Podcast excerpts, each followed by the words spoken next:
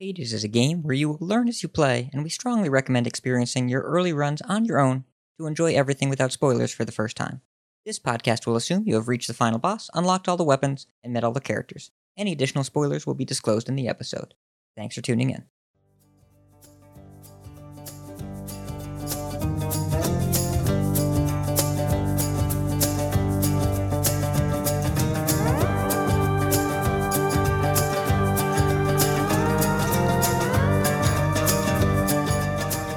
And welcome to Hidden Aspects, a podcast about Hades. I'm your host, Ridiculous Hat, and this week we're joined by Fly That Kite, a Dark Souls and Bloodborne addict, a baron of the stonk market, and uh, also we're married. Yep, that is true. Hi, Fly That Kite here. Yes. How's it going? I'm good. Over here in the uh, dining room as opposed to the study. So lovely. But We got to keep separate audio tracks. otherwise I'll just I'll hear your radiant voice on my audio too. It'll just be more editing and, and just less time I get to spend with you.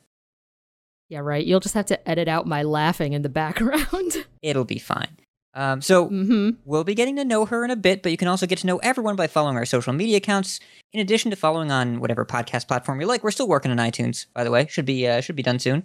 Uh, check us out uh, at Hidden Aspects on Twitter and join our Discord. That link is in the show notes as well as on the website. All right, time for the interview. So, Kite, let's get to know you a little bit more. Tell us a bit about yourself. What's your background with gaming in general? Um, well, I had a NES growing up, obviously, like everyone else did. And I played a little of that, but I really got into Super NES. And the first game I ever really fully completed was Super Mario RPG. And uh, What a great game, though. So it good. was amazing. I know. And I played it again when I was in college, and it was still so much fun. And I actually still have the original SNES at home in my closet with the cartridge still in it. So I should probably dig that out. But um I also played Parasite Eve on PlayStation, which was the first PlayStation game I completed. Uh, I did a lot of Pokemon, you know, Red and Blue, because I grew up during that time.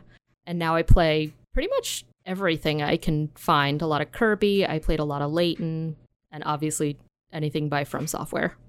Yes, because you were a glutton for punishment, and really to zone in on more recent gaming history. Since I've known you, um, there are a couple games that really grabbed you, but I think Hades is the second game that we really shared a common passion for. What was the first one?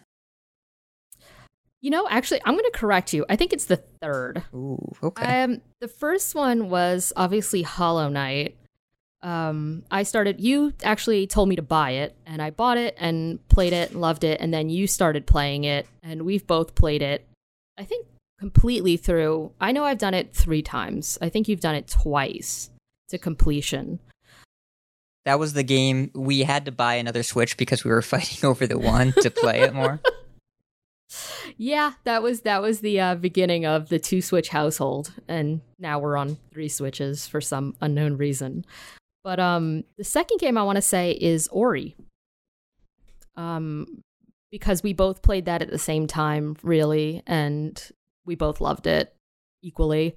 I mean, I tried to get you to play other games, and that didn't quite work out, and you also tried to get me to play a few card games that I tried at first, and that totally didn't work. So, and now this is the third game I think we've played together. Yeah, and it definitely has. We've put a bunch of hours into it. Um, I mean, let's let's call a spade a spade. Why did you pick up Hades?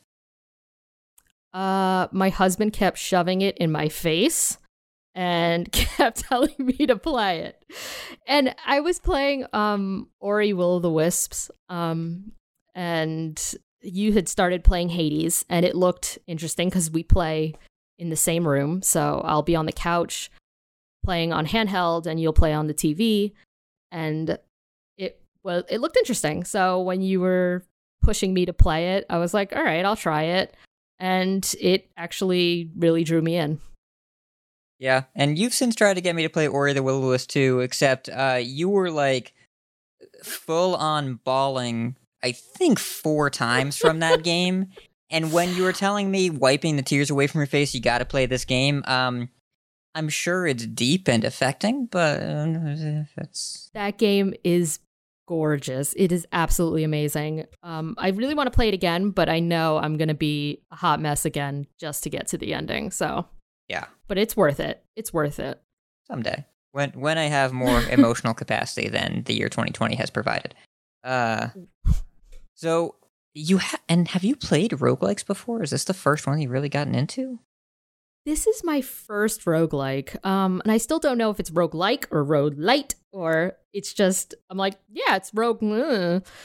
Um, it's the first one I've ever played. I've seen you play, I think it was Dead Cells before, and I've never played one, and I never really knew anything about the genre or where that title comes from before you told me. So this is the first one, definitely.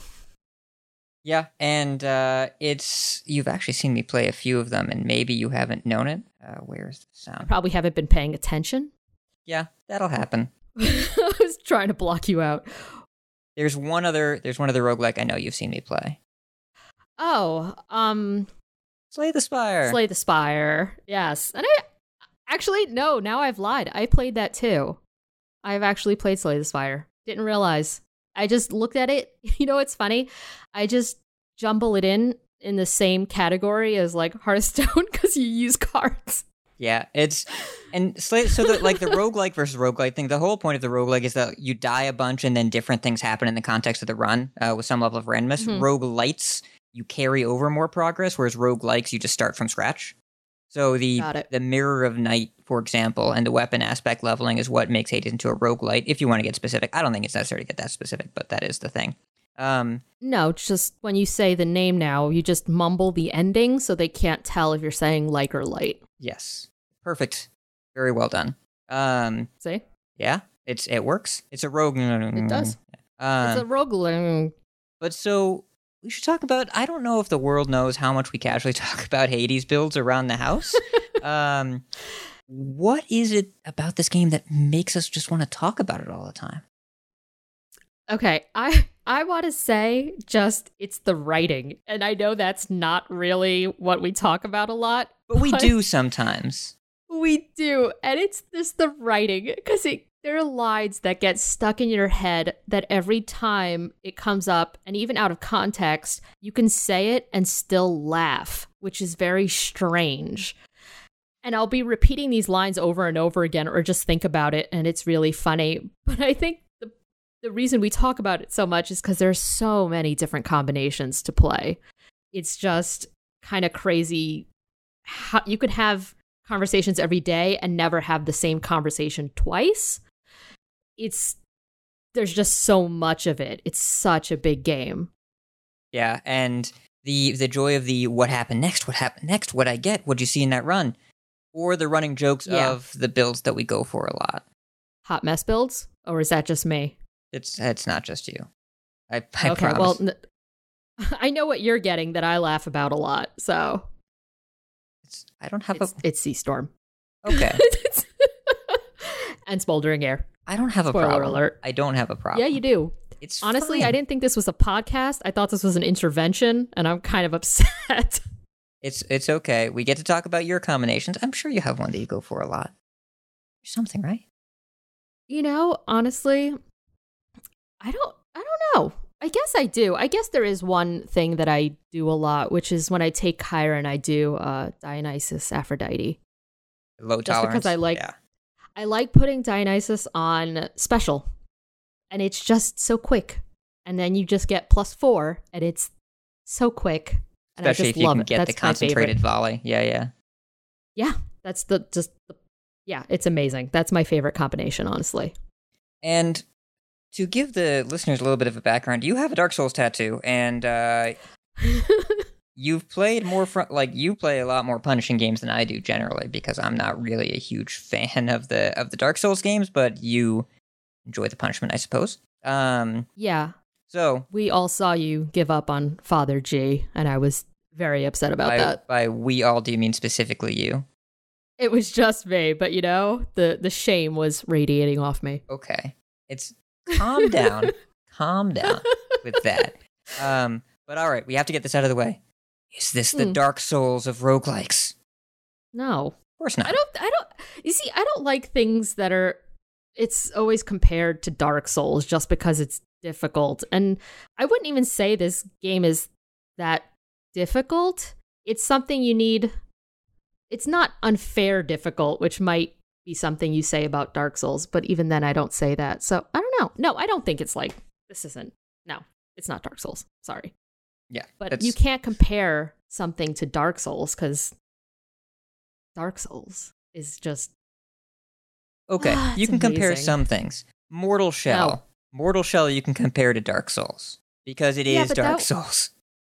Yeah, well, it was like it was like the sad version of Dark Souls. You know, you know when you're walking down the street on Fifth Avenue and it turns to eight o'clock and suddenly there are Louis Vuitton bags on the floor outside, but you know they're quote unquote Louis Vuitton bags. That's what Mortal Shell was. It was like the copy of Dark Souls, but it's not the same. You spend a lot more time on Fifth Avenue than I do. Anyways, um, so at least the one thing that we will talk about is dying over and over again to accomplish a goal. Now, obviously, Mhm. in FromSoft games, that's you die over and over again and do the walk of shame back to the same boss, but you beat it once and you're done. Um, mm-hmm. Hades isn't that. So, what is No. it about the challenge of Hades that's compelling to repeat? Um, I think it's this that at first, I think the challenge changes over time on plays. First, it's to see how far you can get, and every time you get a little chamber further, which is it feels really good. Like I got to boss one, I almost beat Meg on the first try, and then it's you know Meg becomes kind of not a challenge, but just another room on the way to the more difficult challenge, which you didn't know was back there, which is the stupid Hydra. And then you get to that and you beat that and it's great. But then it changes once you've finished the entire story, it becomes a challenge of turning up the heat and using different aspects. So it becomes a completely different game. You're not so focused on trying to find out what's at the end, you're trying to find out a new way to get through the game. Yeah, and the uh, w- the entire episode we're going to talk about the very challenge of turning up pact traits and that sort of thing. Um, but Yeah. in in terms of th- this really is a game where it starts to feel like it's about the destination, ends up feeling it's about the journey because the journey is Mm-hmm. just so much fun to take. Yeah. And the funny thing is about this journey is you kind of can't wait to get home to figure to see what else has happened while you were out on the journey. Just like real life. Yeah, exactly. Yes. That really you just want to come home and pet the puppy. Yeah. That's that's the best part, obviously. Uh, so it's been a different experience that we've both been in the same house playing the same game, and we'll watch each other play sometimes. Mhm. What's something that you've noticed from that perspective, and how playstyles can vary between players in terms of like weapon selection and and run shaping and everything? What have you seen that uh, that gives you more of an appreciation for the variability in this game? Okay, you and I are, are completely different when it comes to this. You like to try different things. So you would pick up the bow and then you would pick up the gun and then it would be the sword.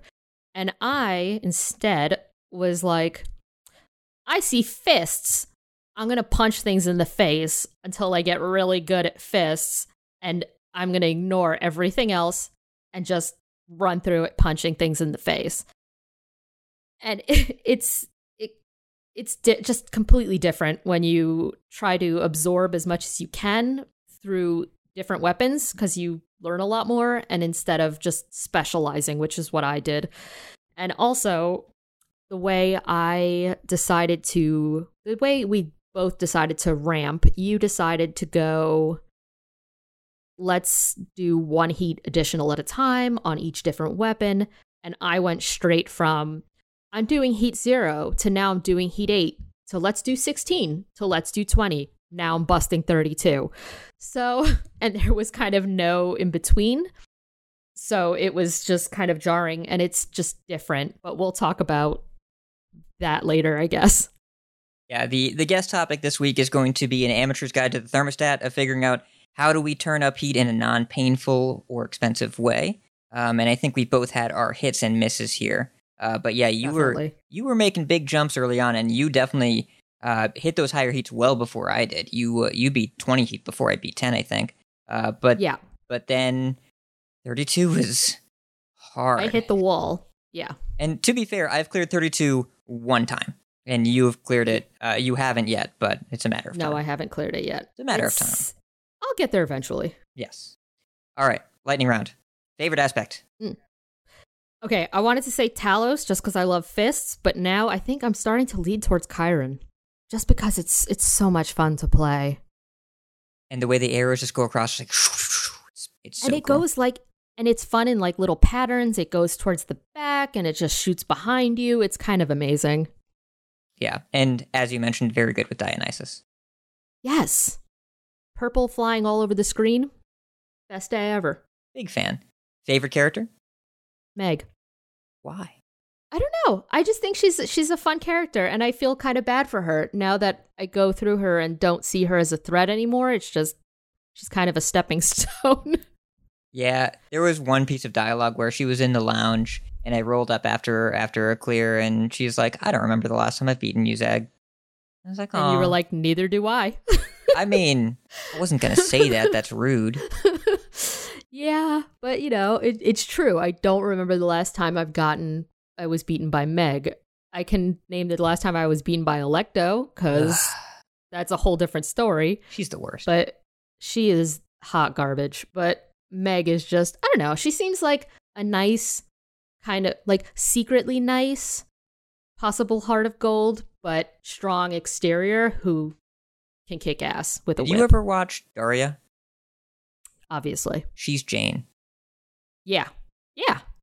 That's perfect. And who doesn't want to be Jane? There you go. I like Love Daria. those boots. Seriously. Yeah. All right. Great What series. is what is your comfort build? What is your go-to that if you're supposed to go to sleep but the weapon is glowing, you say, "All right, one more." Chiron. Yeah. it's it's obviously the Chiron Dio Afro build. It's Yeah. just it's so much fun to do. Have you hit Curse of Nausea on it? Yes. Oh yeah. Yeah. That's my it's favorite. just ugh, so good. Yes. All right. Um, see the show notes here. Most you can see hated, show notes. most hated enemy. Oh, satyrs. They're the worst. And I, you know, there's there's so many others that could be contenders for this, like the giant Medusa head and the stupid rock, Oh, power What? couple. Yeah. the power couple, but the satyrs and they're hawking poison loogies at you. It's just dreadful. I mm, you know, you would need the R-rated version of this show to really tell you my true feelings about this, but they they are the, the, the worst. Looking at the show notes, um, Kite has some thoughts that rhyme with the word ducks. Yep. Yeah. Um, and I will say, in so far, the show is obviously relatively young, but in the first three weeks, everyone's like, "Well, I could say satyrs, but," and they pick something different because we're all thinking of how do I justify not saying satyrs because it's it's probably satyrs. Um, it's satyrs. It's totally satyrs. And if you're saying something else, you're lying to yourself. It's satyrs. yeah. Well, I, I mean, episode one, I said witches, and I don't like that room. That's not a fun room. Um, yeah, the witches is, is difficult, but they're at least they're not shooting poison that you have to run around and get the status off unless if you can't kill everything quick enough. It's a And they're not in every It's a pain, run. Yes. Satyrs are in every run. Yeah. You're gonna see them. Yeah. Ugh. Yeah. Exactly. All right. Well, catch a loogie to the face. ew. Okay. Um. Well, let's do. It's time for what we do around the house every day. It's time for build bragging. Uh, and so let's tell us about a run you had recently that you really enjoyed. Well, how did it come together? Okay, I was on Heat 4. It was Chiron. And I don't, you know, I never start a run honestly thinking about what I'm going to pick. I mean, I didn't originally. Now I kind of do, where I'm starting to, as you get to the higher heats, you start to think about instead of just starting with the coin purse, which was my go to move, I started picking more towards one god and the next. But this one was strange. I ended up with two different builds in one run. So I ended up with on one side it was Curse of Longing, Relentless Volley, and Heartbreak Strike and Unhealthy Fixation. And then on the other it was Sea Storm, Poseidon Aid, Smoldering Air, Billowing Strength, and Second Wave. So it was just the strangest build where you had two completely com- you had two complete builds in one run. So I don't know how that happened honestly. I couldn't tell you the order in which I got them. I'm pretty sure I started with coin purse. and it just kind of fell in my lap that I ended up with all of these lovely, lovely boons. Yeah, you had this. I was watching this run. You had this crazy Yeah. ticking doom damage, but then in Elysium, you suddenly switched to Surfing USA, where just every Yeah. five seconds you were jamming call and just zoom, zoom, zoom, and the the double knockback with the lightning bolt, and also increasing your strength by thirty. It was gross. It was so gross. It was crazy. I honestly, I don't think I'll ever see anything like that again, but it was, it was so good. At the time, it felt crazy good. Yeah, I I'm sure you'll find something else again because uh, sometimes Hades giveth and sometimes Hades taketh away. But it was a lot of fun to watch you do that. And once you Yes. once you picked up Smoldering Air with Poseidon's Aid, I may or may not have turned up the stereo and put on Surfing USA by the Beach Boys. It was very entertaining. Yeah, well, espe- yeah, because you and oh god, you and Smoldering Air, it's like the love affair of the ages. Yeah, and okay, the run that I'm going to talk about does not have Smoldering Air. Does it have Sea Storm? The Fifth Amendment protects me. I do not have to disclose. I knew it. Okay, so this was actually the run. It was recorded right after the episode last week. I, you were watching this one because it was a very strange build as well. That also ended up quite similarly of having two builds in one. That I was Mhm. on Poseidon Sword with the bonus fifty percent cast damage, and I ended up with a True Shot early on, and got Mirage Shot in Tartarus. So it was shooting double super leveled critical True Shot bolts from Artemis, and like I would just press the A button and kill things. And Crazy. well, so like what I usually try and do when I end up with a really nice cast build, if I already have a duo come together, I'll take Hermes Keepsake Mhm. Act 2 to angle for the legendary. And I got the legendary off the first Hermes drop, and the second one was quick reload, so my stuff my cast stones dropped quickly. But then Yeah. I was already Poseidon, and so I found Zeus. And I also ended up casually in Sea Storm with the Zeus legendary and the Poseidon legendary and an epic Poseidon's aid and knockback on cast. So I would walk into a room, press A, shoot out three seeking critical arrows that dealt 170, 186 damage plus the 50% bonus. And then they would come back if they killed the thing, and then also would dash around and smash things with my sword, and they would blow up when they jammed into a wall and got hit by lightning. It was a lot of fun. Yeah, I remember that. I remember this. this was that was crazy. I remember that. Yeah. Mostly because I made fun of you for picking Sea Storm again. It's and yet, has there ever been a time when you've seen that and been like, I don't really want that? Is that is that what's happened? No, it's not something that I'm opposed to taking. It's just funny the number of times I look up from my own Switch and see that you are about to pick Sea Storm once again. Yeah, it's one of the duos that's easier to fall into, and if you're even close to it, you should probably like go a little bit out of your way for it. Same with Smoldering Air. So it's my favorite duo in the game. Merciful End is just a lot harder to get because you have to think about it from the very beginning. Same with Deadly Reversal because they nerfed it because everyone just wants Athena Dash and they don't want you to just be able to deal fat damage. But Sea Storm, Smoldering Air, like if you're on Zeus, which you probably are more often than not, and you just happen to be adjacent to one of these, like, all right, just take a keepsake and just, just get it. I don't know. Yeah, I guess you fall into that. I've, you know, I don't really see it very often. I guess I just don't pick Zeus very often. I probably should pick Zeus more, but I never really see Sea Storm or Smoldering Air. Those are two things I, I just miss a lot of. I end up with mostly Crystal Clarity, I think. Ooh, that's a fun a one. big one. Oh. That and Hunting Blades, which is mm, so good. Yeah, I do enjoy a good hunting blades. Um, Who doesn't? but you know, the reason why you might not take Zeus as much is because Zeus is really good on the gun, which I know is your favorite weapon. Ugh, the gun. The gun, oh god, the gun. It's so hard to play with. I always forget to reload, so I end up shooting blanks just for a few seconds before I'm like, "Oh, I have to do that again."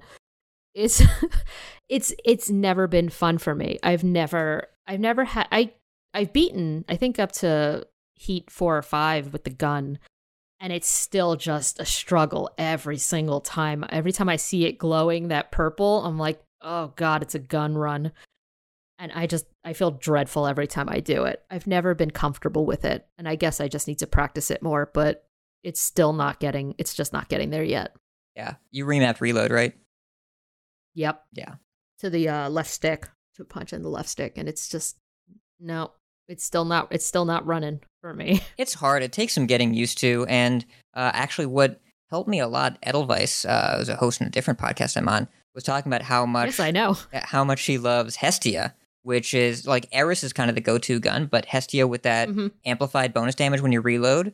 Just said play it like a Yeah. shotgun and just press reload after every attack. Like you reload when you're dashing and then you shoot and then you do that again. And just getting used Mm-hmm. to that routine, you get really used to reloading after an enemy dies, and that's been pretty helpful. Um, but yeah, See, I I don't think I've played any other gun except for the the first gun and Eris. Just because I, I have no interest in playing any of the but oth- Hestia's like, a big beefy I shotgun. just I know, but I've been so turned off by gun that it I'm just mm, not interested in, in playing with any of the other aspects, honestly. Well, maybe getting better and more comfortable at kind of something to shoot for. Huh? Huh? Okay. So let's move on to the next section. We're going to talk about an amateur's guide to the thermostat. Let's turn up the heat. So we have spent a lot of the time in a trial and error of cranking up the difficulty in the game. Um, but what makes the pact system so fun, even though it can be really, really punishing? Uh, I, the pact system is just very interesting because you can turn up different aspects of what you find most comfortable for your playstyle.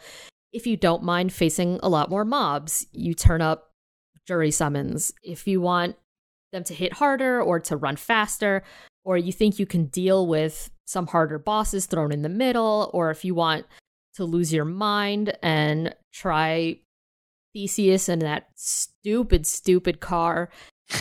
It's you can just do you can try different things and you can try them in different ways. So you can start with more more enemies, just plain they're the same strength level, just more of them. And then you can turn it up a notch by going, they'll hit you 20% harder.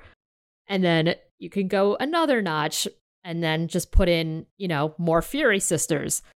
And you can keep going that incrementally bit by bit, and you'll start to get better at each aspect of the game. Yeah, and the the different traits pushing improvement at different aspects of the game I really really like because if you want to get better at dodging traps, you can just turn on heightened security. Alternatively, you could never use that trait because screw heightened security. But like it's it's something you could do. I don't know. No, no, it's not something you do. You never touch that button. You do it once to get the what is it called? The fates. But then you never you literally never touch that thing again because it is a nightmare. And I spend 90% of my time in Asphodel standing in lava. Wouldn't get wouldn't get out of there. No. That or Alecto's saw blade. Screw it. Which counts as a Don't touch that button. Yeah. Yeah. We'll, we'll talk about that in the section where we go trait by trait, but yes, not a huge fan. Um, but so you briefly alluded to this earlier. So you were just pushing really, really hard on fists and just trying to crank up that heat right away. Did you have a specific goal you were looking for? Did you have a specific approach? Okay. I started on fists because, and I'll, I'll start, I have to go back to a different game. When I was playing Dark Souls 3, Of course. and as you know, it always comes back to Dark Souls. When I was playing Dark Souls 3, I would play with a sword and shield. As as one does in the beginning because I always start in the knight class. And I would play that and it would be good. And then I hit a block. And I'm not talking about Dancer, I'm talking about Midir, the giant dragon. And you gotta go fast, you gotta hit him in the head, and you gotta dodge a lot. The shield isn't doing squat. So, what I learned to do was pick up twin blades, which are amazing and so much faster. And you're just jamming blades everywhere until that dragon's dead. So after that experience, I kind of never went back to Sword and Shield.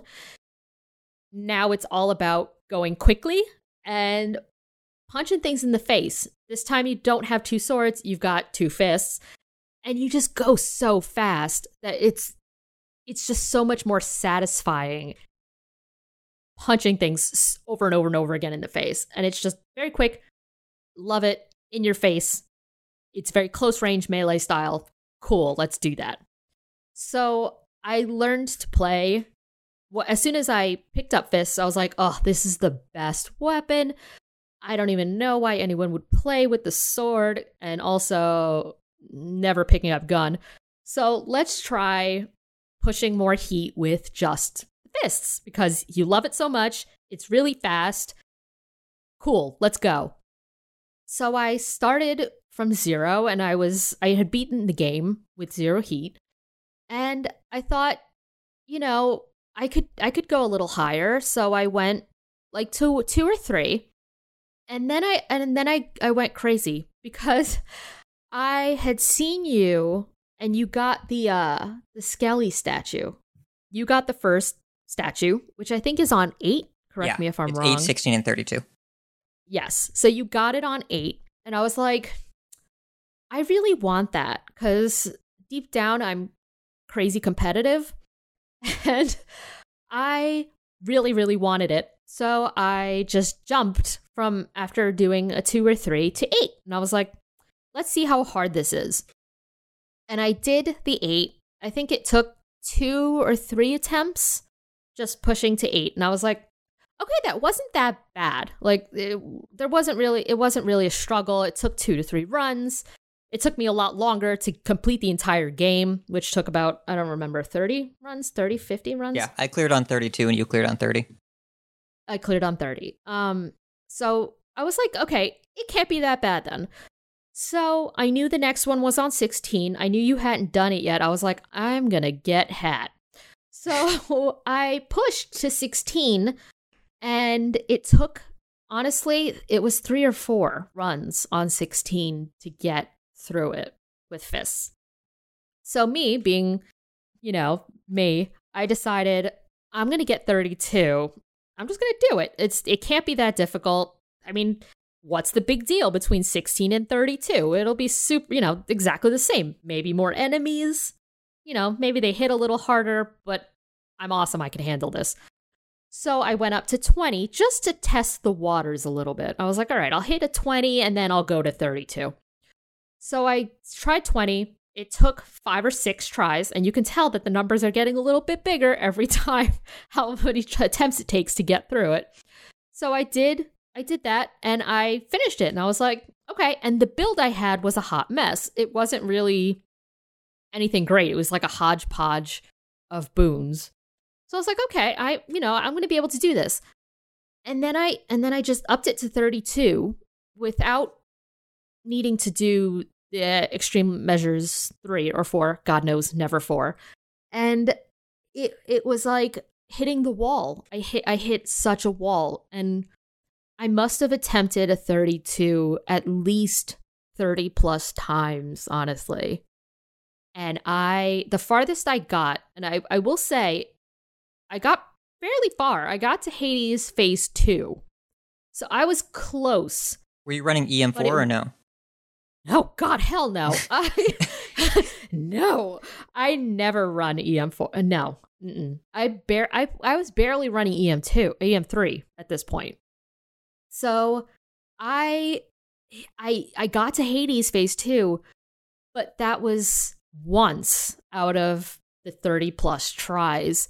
It was never consistent. Like I was never getting to the end goal and just losing at that point.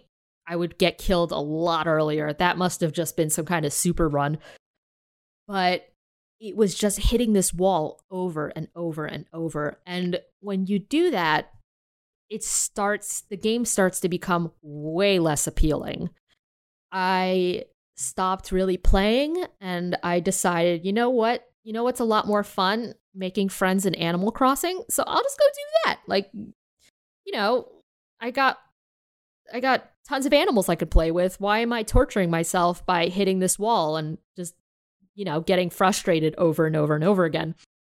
So I went back to that and I stopped playing actually for a few days. It was a, there was a time when I wasn't playing for a few days, and you were still gung ho in it, and I would still watch you play while I was cavorting with my animal friends, and it it be I started. That's the point where I really started to watch you play and how you were playing and how you were using heat. Instead of just going full force like I was, you had you did the ramp strategy where you slowly increased heat every single time. You got used to the heat on all different weapons. You tried different heat and you you just it just be it just you practiced more and it was a different type of practice than I was doing because I wasn't really practicing. It was like I was throwing things at the wall and seeing what would stick. And it really, at that point, I was like, I think this is a way better strategy than what I've been doing. I, instead of getting really frustrated with the game, it's because it's still fun to play. And I wanted to play more because I do eventually want to get past heat level 32. I decided to go back to what you did. And now I'm going basically aspect by aspect um, and turning up the heat incrementally. So basically, just taking whatever's glowing because I need the darkness to make myself feel better with my title uh, and the fancy little sticker it puts next to your name. And I take that, I go to the next level of heat, and I try to get through it as best I can. And I think that has kind of made the game way more fun than what I had been doing, which was throwing everything at the wall. And now I'm actually kind of getting love for other um, weapons because at first it was literally all fists. And I think I had, it was 15 or 19 clears on fists alone. And if you looked at every other weapon, it was like two, three, one, two. And I just, it was, I was all about the fists. So it's it's I kind of I went back to what you were doing and it's changed the game and it's actually become a lot more interesting and fun to play again. Yeah, and and that's where I think it can be really tough to resist the urge of just going for the goals the game sets in front of you because it's it tells you what heat you need to clear to get the statues. I'm like, well, I'll just go get the statues. But the jump from from lower heats or even initial clear to eight, like you'll feel it, but it's not quite as punishing. 8 to 16 is where it starts to like, all right, I really need to make sure my build comes together. But if your build comes together, you can tell by Asterius, the solo fight, that's really the litmus test of Heat 16.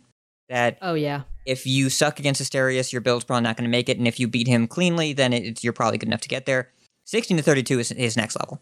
It is something else. It, it's crazy, and it's it's. I just thought I thought because it had taken me two or three tries and then three or four tries and then five or six tries that it was going to be the same thing with a jump to 32 that it would be you know maybe eight or nine tries 10 tries max and i would eventually be able to pop through it and that just never happened. It was crazy different from what i had been experiencing even at rank 16 yeah there's there's a lot to it and we'll talk about the specific traits that we're going for but uh, just to speak to slowly leveling up, I think a lot of what makes the game fun, and this is actually related to a separate conversation that I've had about the game uh, recently about um, trying to put together build charts and diagrams for people to easily reference which duos to go for.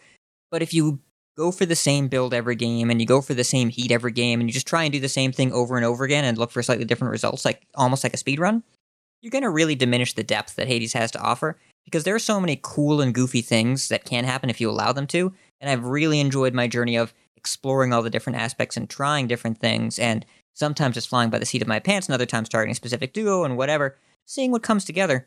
Uh, and really, I think some of the first few times that I felt super powerful in the game, I just lucked into duos without really knowing how they worked, and ended up with hunting blades on Hera bow or smoldering air with Athena Call, and like a level seven Athena Call just stand on top of the final boss.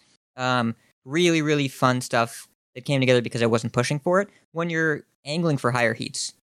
I think that around the 16 heat line, as we mentioned, this is where you want to be really way more intentional about your builds uh, because that's where you're going to really need that DPS faster. And you'll know by the end of Asphodel if you have it or not. And really, Solo Asterius is the litmus test for is this worth pushing on um, or how hard is this going to be? But that's definitely true. Yeah. So it's just about it's a question of how dialed in do you have to be and how quickly. But there's still, uh, if you are good enough at not getting hit, you can go way further on a on a build that maybe isn't as strong on paper and still do just fine. Yeah, I guess, and especially if you have Athena dash, then you can go yes. really, well, if really you deflect, far. you didn't get hit. That counts. That counts. Exactly. You know, yeah. it's not hitting you if it's got a, if you got a shield around you. So. All right. So we're gonna do a, a pact by pact rundown and talk about uh, both our recommended recommended progression path And then after that, we're going to talk about uh, what we're pushing for right now, what our configuration is, and then we'll close the podcast so we can both do a run. How about that? Um, That sounds fantastic. Yes. All right. So first, hard labor plus twenty percent damage up to five ticks. Uh, so this one, you'll feel it, you'll notice it. Yep. But if you don't get hit very much, it seems like a clean one to do. Yeah, that's no. This I think this is the first one I started putting heat on, obviously, because it was just, especially at the beginning with plus twenty. It does it doesn't feel that much. When you get to plus five, it feels like hell. But yeah, at plus when you start, I think just adding a twenty percent is not a big deal. And like we talked about, this this reinforces good habits. It teaches you pretty clearly that getting hit is a little bit more punishing. So you want to be, you really want to in practice not getting hit, and that's just a good thing to practice. Period. For it's a skill that Yeah. will make any Hades run better. Uh, same with the next trait, Yeah. lasting consequences. Now this is minus twenty five percent healing on all healing up to four ticks. You can reduce healing to zero total for the run if you want to. Yeah, that's never going to happen for me. I I need the healing. I I've never I think I went up to 50% healing loss and it was fine. Like you could get through it, but I think anything more you really start to feel that. And especially if you're just starting with low level heats and you're not really comfortable with it, it's it's not something I would put on an initial low heat run. And this does also affect things. If you do the per room healing like I do instead of the darkness healing, uh, this does hit Yeah. that. So that rounds it down to two or then to one or even to zero. There is a strategy at higher heats. Uh, really, this is like a 30, a 30 plus thing where you crank up lasting con- consequences to maximum and you go stubborn defiance instead. Um, because you can just choose to proc in rooms by standing in lava or whatever, and then you get your you get the 30% health back. Uh, but that is a very advanced strategy because you have to get through each boss with maximum 130% uh, health total. Yeah, and that's with no healing in the middle of the run. You have to be really, really good. No.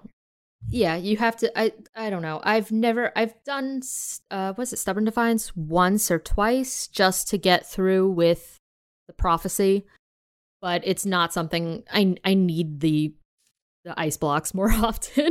Yeah. The the extra the extra death defiances are really, really helpful. There there is a trick here.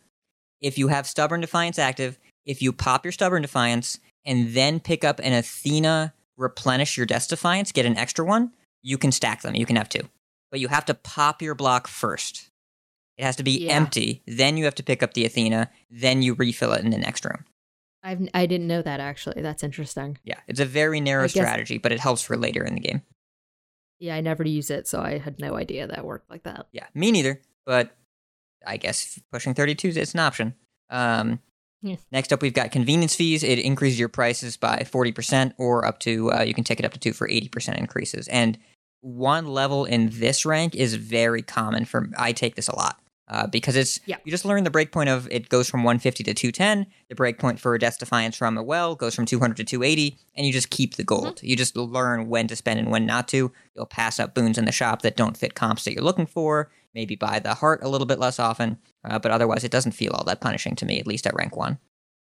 No, yeah. That's this is one you definitely start with and you just pick it up because you you just learn how to manage your gold more better. That doesn't make any sense. you just learn to manage your gold your gold better. Yep, and a skill that translates to real life. Don't buy things you don't need. Wait, really? Yeah, right? Crazy. Also, don't Yeah. steal from the shopkeeper. That's a paddling. He'll hit you with only if you're only if you're only if you're at the end with a broken build. But even but then it's kind of like a waste, You don't honestly. need it. You don't need it. You don't need it at that point. Yeah. It's I I would only do it for the prophecy, and then after that I stopped because it's either too scary at high heat or too slow at speed runs. So Yeah, it's only for fun because at you- that point. At the beginning you just don't have the strength to to beat him. The Tartarus Charon fight. Oh, oh. Yeah, no. yeah. God no, you could have like one boon, you're screwed. Forget it. Don't even touch that bag. I've done it once because I got Tartarus hunting blades, and I'm like, I'm just gonna stand behind this pillar and press the A button until he goes away. Yeah, but then the pillars disappear, like in phase two. And you dash to the other pillars pillar. go away. I don't know, just don't get hit. They're no, they're gone. Okay, it was scary. I don't know. It was a while ago. I blacked out, and then he was away. He's gone. All right. This next one, jury summons. You take this one a lot. Uh, plus 20% more enemies up to three ticks. Yeah, see, I think that's easy. I think it's e- I think it's easy when you're at low heat and they're not having special effects on them. If you're not doing benefits package, basically, it's if you're having base level enemies and there are just more of them, and I don't think I don't feel it. It's not as bad. You can you can honestly start that all the way up to three and just leave everything else blank, and that's that's your three heat run. You're good. Yeah, it's the reason that I don't take this all that often is because I'm a tight deadline gamer and more enemies are slow. It just takes Yeah. longer because you usually get another wave of summoning. So if you're playing in higher levels of tight deadline, it can really cause problems, especially in Elysium. Especially Oh Elysium. yeah, yeah, because you have to pop them twice, and you have to get their heads. The little floating black ball. I don't know what they are, but The butterfly ball. Oh no, the the naked shades. Yeah. Um, yeah, there's the little black with the eye in the middle. the shades. Yeah, yeah. And then also that means you get twenty percent more flame wheels, and I'm I'm good. I'm all set. Um, Unless you get the magic thing that makes them go away. which is money well spent is- every single time. So oh totally my god, yes. Yeah. I'd rather have that than a boon. Depends on the boon, but usually yes. Mm, well, well, I know if it's smoldering air or sea storm, you wouldn't give those up for anything. okay, right, just- no, that's a personal attack. Are you? Do you feel attacked? It's it's okay. It's okay. All right. Let's talk about I think one of the most important boons in this list. Let's talk about extreme measures. This makes the bosses more more bossy. Um, you can go up to four levels once per boss, and to unlock the Yep. fourth level, you have to have I think you have to have beaten the true ending, but it's uh it's in the shop for extremer measures. Um, tell me about Yep. your journeys with the with extreme measures. Okay, I did extreme measures one. I was like, this isn't that bad, but I will note I didn't get Alecto the first time. So I think I had Meg with extreme measures, and I was like, okay, this is easy. Like they just, you know, throw things around occasionally, and we're good. Until I learned you can have Alecto as the main, and then your ice blocks just disappear. Um, that was fine, and then Lernie was a little harder because the floor is gone. And as I said, I have a tendency to just stand in lava for no reason. And then I tried Extreme Measures 3. And I will say, I tried it once originally and I beat it. And I was like, that wasn't that hard. So, you know, he spins around a few more times in a circle and we're good to go. And then I started doing EM3 on a higher level, and it's like hell on earth. and I I got into the bad habit of when Asterius jumps away, you dash towards him so you can hit him oh. in the back. And now I have to break that habit because he craters into the floor and it damages you. So now I'm learning to go the other direction, but I still have the bad habit of just going, you know what? I'm just going to go forward. Don't do that. And EM4, I have literally never done. I've seen it done. Ugh, it I saw you do it. I've seen, You've also seen me die to it many, many, many times. Yeah, I've seen the aftermath of Extreme Measures 4 a few times already. And it looks insane. I, I have a favorite moment of that fight. I don't know if I could talk about that. We'll si- we'll But- leave that for the listeners to discover on their own. Yeah, it is the best moment in Extreme Measures 4. And that's like now I'm starting to learn EM3. It was, I don't find one or two as difficult anymore, especially with the Meg call on Lernie that makes the third phase just disappear. And I'm learning EM3 now. And I think you really need to practice that first on no other heat. Just especially ones that make enemies harder. um and if you see Alecto on the first one, just know you're screwed and your run's over and that's it. Your run's over. Just you're going to pay the Alecto health tax, and and no matter what happens, she's going to walk away with some of your blood because she's into that, and it's weird. Um, but extreme measures, I, I think more than even the other two, but extreme measures, benefits package, and middle management. These three traits in particular are should be core to your first ten heat, because once you get used to them, they just become a normal part of the game, and the heat becomes free. Uh, I have Yeah. I haven't played with extreme measures off through rank three in a while. Um, and EM one, two, and three should be your first six heat if you were looking to push further. Now, if you're doing pacts, uh, if you're doing the the prophecy to do every pact trait, then you're going to try other stuff, and you really want to get to know how everything feels a little bit. Um, Mhm. But really internalizing the upgrades to enemies and getting used to them going to be really, really important for for heat progress. So we can talk about all three of them now here. Extreme measures, which enhances the first four bosses at max. Uh, benefits package, which gives armored foes a perk or two perks at max level, and then middle management, which just checkbox to make many bosses harder. Uh, I Yep. think the first ten heat should be EM one two three, benefits package one, and middle management one, uh, just to get used to these things and build good habits early. Because the Asterius thing, oh man, that crater. For a while, my and on non-extreme measures, my strategy was dash towards him, hit him, and then uh, once I learned about the crater, my strategy was dash just outside the crater, get clipped by the end, and take damage. Anyways, not a great strategy. Don't recommend it. Um, yeah, that's my current strategy. yeah. So, but now I feel like I have a good idea as to when he's going to do swing, swing, jump, and when he's going to do swing, swing, no jump into swing, swing, jump, jump, and it's there's there's a very particular rhythm to that fight that just takes a lot of reps.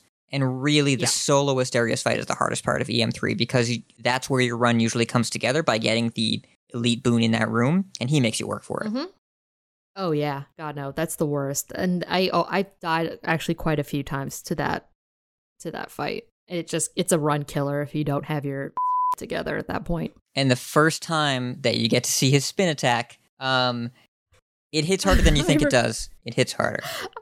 Oh my god, I feel so bad about that still because I had done EM3 before you had, and I was like, it's e- it's easy, it's the same thing. There's nothing really new about it. And I was sitting there, and then he starts to spin, and you were like, "You didn't tell me about this." I was like, "Oh yeah, I forgot about that one." Yeah, he does that that spin. It's gonna destroy you. Yeah, I asked about are there any new attacks. Let's let's be clear here. I said are there any new attacks, and you said nope. And then he spun up and popped two blocks, and you were like, oh yeah, there's that one. he does that one. Forgot.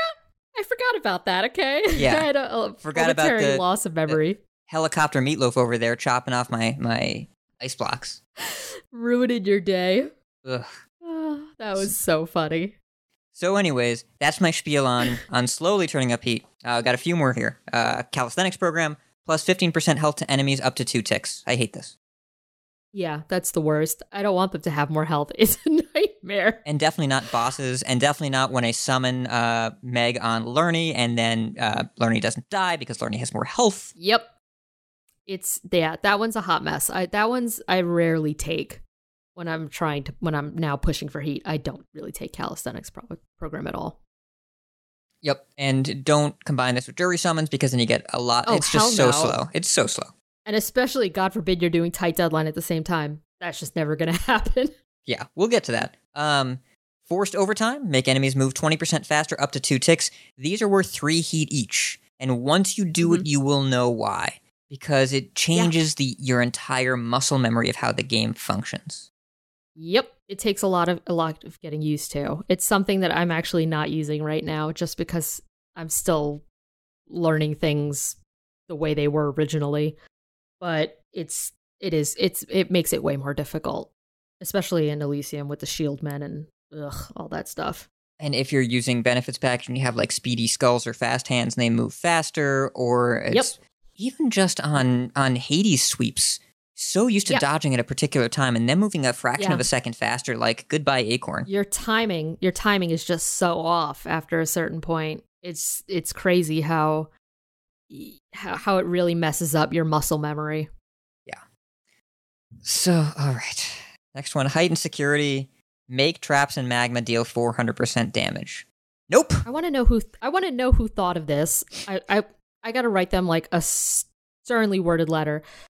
That is a nightmare. I'd it oh my god, I can't even just getting through it with that alone on was hell. It was hell. Lava? Nightmare. Do I stand in traps all the time? Absolutely. Electro blades. blades. Yep. Are you freaking kidding me? Like and Hades jars too. would- Hades jars count. Yes. I'm like, no, this is not okay. Like I will I will literally never put that on. If that is the last thing I need to do to get to whatever I don't even know the top heat number is, it's just never gonna happen. I'm never touching heightened security. ever. Period.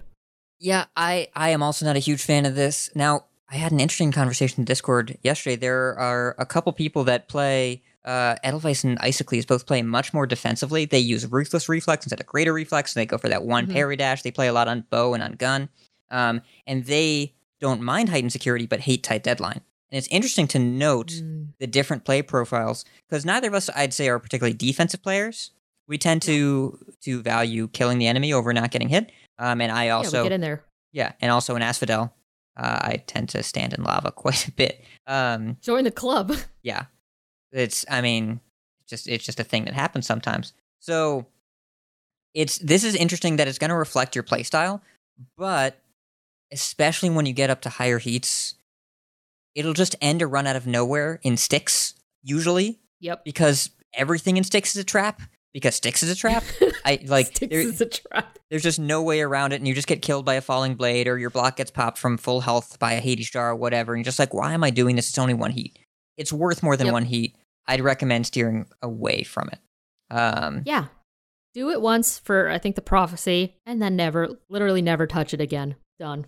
Now, with that being said, I would turn heightened security on before I turn on one level of routine inspection. Routine inspection is there are four levels of this, but the bottom uh, it's three heat to turn off the bottom three talents of the mirror, and you can move up the mirror all the way to the top, um, where it turns off the bottom three, then the next three, then the next three, then your entire mirror is turned off at max level, which is twelve heat. Yeah. See, I've ne- I've done it just once, and it was it was okay. It wasn't that bad, but I I can't see you pushing high heat with those off. That seems like a nightmare. Haelian has specifically said if he was at 40 heat, he wouldn't turn this on because it turns off all your rerolls, turns off legendary and duo chance, and Mhm. turns off dark foresight, which is probably the most punishing one.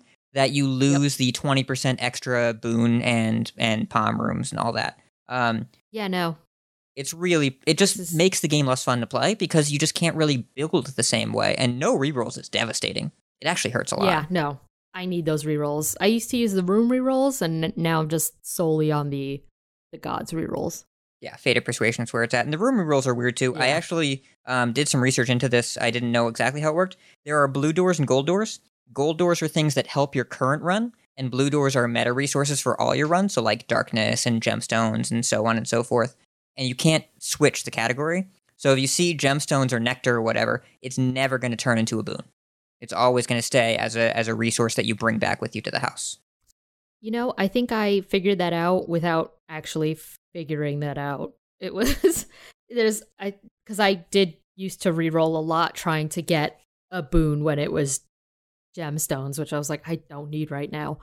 And it never worked out that way. So that makes complete sense. Yeah, if you get more rolls that way, but hitting a boon is more important uh, than I think re-rolling a room. And it can be nice to re-roll certain god rooms if you're looking for other gods. Like that sounds okay, but making sure Yeah. you can hit the right one when you're in that selection screen has been pretty clutch. Um, and so routine Yes. inspection takes that away, and I don't want to lose that. Yeah, no, it's too good to to to go away. Honestly, All right, we've got three more here. Damage control: give enemies a shield to uh, to a hit up to two hits. This is a problem with that. well, it depends on the weapon, right? Because Yeah, Some weapons, if you're on Arthur, you really don't want this. If you're on Rama, you probably don't want this. If you're on Eris or any of the Fist aspects, like fine, whatever. Um, Mhm. But if you're on Hestia, right? Hestia, it's one big initial shot. It gets completely Yeah. nullified. You really don't want that either. Yeah, but if you have your cast and it's just hit them three times, you're already you already knocked those off by the time you, you're done casting your three, whatever. If you have three, Yeah, it's there are ways to it mitigate just it. knocks them off. Yeah, like and then you can start your attack after that. So I, I that's what I've always started with, and it's never been a problem for me. Just a question of like, if you end up in a room of speedy skulls and you're on Arthur with damage control, then just kiss the run goodbye. Yeah, that's definitely true. Yeah, no, that's that's a good point. But it's I actually don't know this. If you if the shot does no damage, does the Chiron debuff still happen? Like, can you still shoot the Chiron arrows? I think so. Honestly, I think so. That's a game changer then. Like if you can if you can still hit with that first arrow and it's it's nullified, I don't know do they I, do they get like the weak debuff for two or whatever? Because if it's just the damage that's nullified, then that's fine. If it, if it nullifies the entire hit and you don't get any of the debuffs from it, that's kind of a big deal. I think it. I think it might actually. Nullify the debuff. I'm trying to. Th- I'm trying to. Yeah, I'm trying to think back to my last Chiron run. I ha- Yeah. I would have to check. I'm honestly not sure, but that's a really good question because that does change things. Yeah, I feel like that none of the effects that come with that first hit actually happen. I think it just bounces off and the shield goes away. In which case, that first Chiron attack bouncing off is kind of difficult. It's Um, yeah, that's. I guess you just start with special and just hope to hit. That's that's honestly what I do. Yeah, just open with Especially, yeah, special. when Yeah, it's yeah, it's fat. It's just quick, quick, quick, and then then you can go about your business. Okay. we've got two more. Ugh. so this one is not. It's not the most punishing, but it is easily the most annoying, and I hate it. Let's talk about approval process. oh my god, I love approval process. We're gonna tell a story. Approval process. Oh, when the when the list of selection screens comes up, you cross out an item. So it randomly crosses out top, middle, or bottom. That includes if you re-roll the cross out moves, it just randomly crosses something else out. Um, and you can level this up to two cross outs where you only get to pick one thing instead of it like Yeah. in, effectively instead of just removing something, it just says you're taking this now. Mhm. My And 32 I- run. my 32 run. This is a story you were here for this and you loved it. oh, this is the best story ever. I did actually clear this run. It is the only 32 I've ever cleared. I was on my favorite build, which is Merciful Gilgamesh Claws. And I was going for Merciful End, and I had all the prerequisites by the end of Act 1. And I also had a brilliant riposte from the shop, so I was set up to get the Athena Legendary. First Athena that I saw after that, the Athena Legendary was there, crossed out. I rolled Yep. saying I can just get Merciful End. Merciful End sitting there right in the middle, crossed out. the next Ares boon that I saw, Merciful End in the middle, crossed out. Rolled again to get one more Merciful End, found it, proc blocked, crossed out. Three times in a row. I did eventually get the Athena Legendary, by the way. I never en- ended up getting Merciful End because I got destroyed by approval process three times in a row. And you were watching and you were like, it's going to happen again. I was like, don't say it. And then it happened again. Oh, you knew it was going to happen again. Like I don't know how you didn't know that was going to happen over and over and over knew again. you weren't 'cause you supposed to say it. So excited. You weren't You were like, to say it. Gonna get it. It's gonna be. Oh no, no merciful end for you.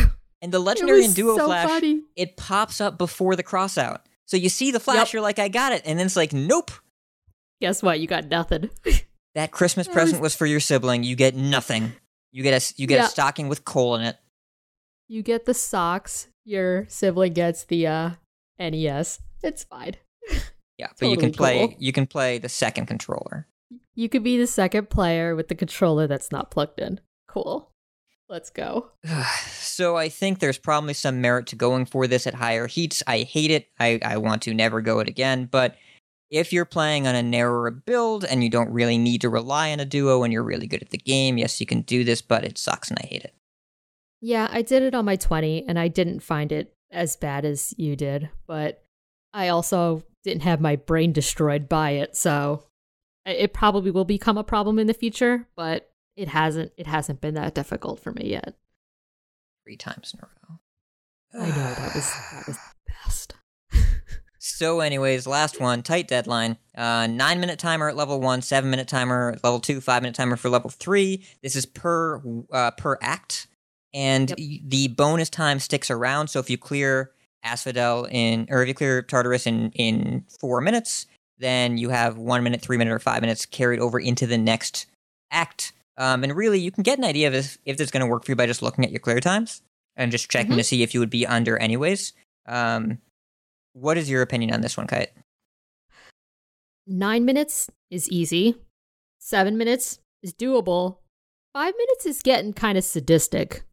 I can't I can't go that fast, especially when I want to just saunter around the room to look for stuff. I'm like, is that is that a shiny pot over there? Let me just walk over there. Uh, Did I did I see a well? Let me go over there. And I I just don't have the time. I I can't I can't do it in that short a period of time. But I think 9 is is super generous, honestly. That one it, you should just be turned on immediately because it's it's such a gimme. Yeah, I think TD1 is going to be free for most players once they get used to the idea of pushing heat. Um, I do Yeah. think that I'd go for Extreme Measures 1 over Tight Deadline 1, but Tight Deadline 1 and Convenience Fee 1 are probably the best fillers in between. And if they're not, if you're not a tight deadline player, you'll know if your clears tend to be more in the in the high 30s, 40 minute range. If you're playing Mhm. uh, ranged and really safely, then you could probably go for uh, you could probably go for hard labor. You could probably go for even damage control if you wanted to. There are a bunch of different other places to start, but for most players, extreme measures one and tight deadline one are the two places that I would start and use as filler along with convenience fee.